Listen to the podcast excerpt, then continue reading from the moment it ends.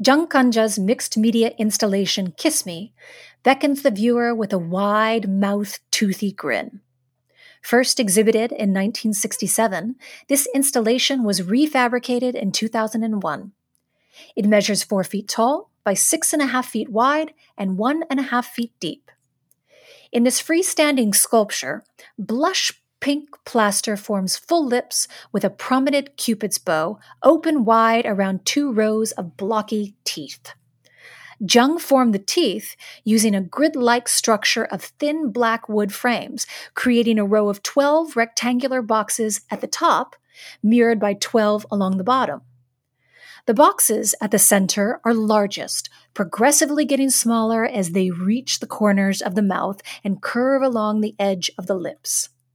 From the left, along the top row of the teeth, the third, fifth, sixth, seventh, and eleventh boxes are covered with a thin white plastic panel and are illuminated, glowing from within. The remaining boxes are empty, with the exception of two. A pair of bright pink rubber gloves with long sleeves, like those for dishwashing and domestic cleaning, are shoved into the fourth box from the left. A glass beaker, similar to a conical Erlenmeyer flask used in chemistry labs, sits in the ninth box from the left a simplified eye is drawn in black on both sides of the beaker.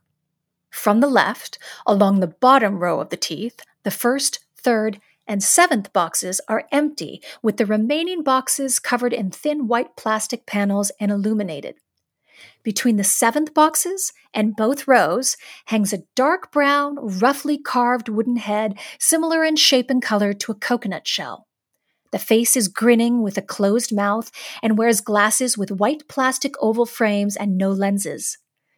There is no backing on this installation, and viewers can see through the empty boxes to the gallery wall behind. Effectively, Jung creates a flawed smile.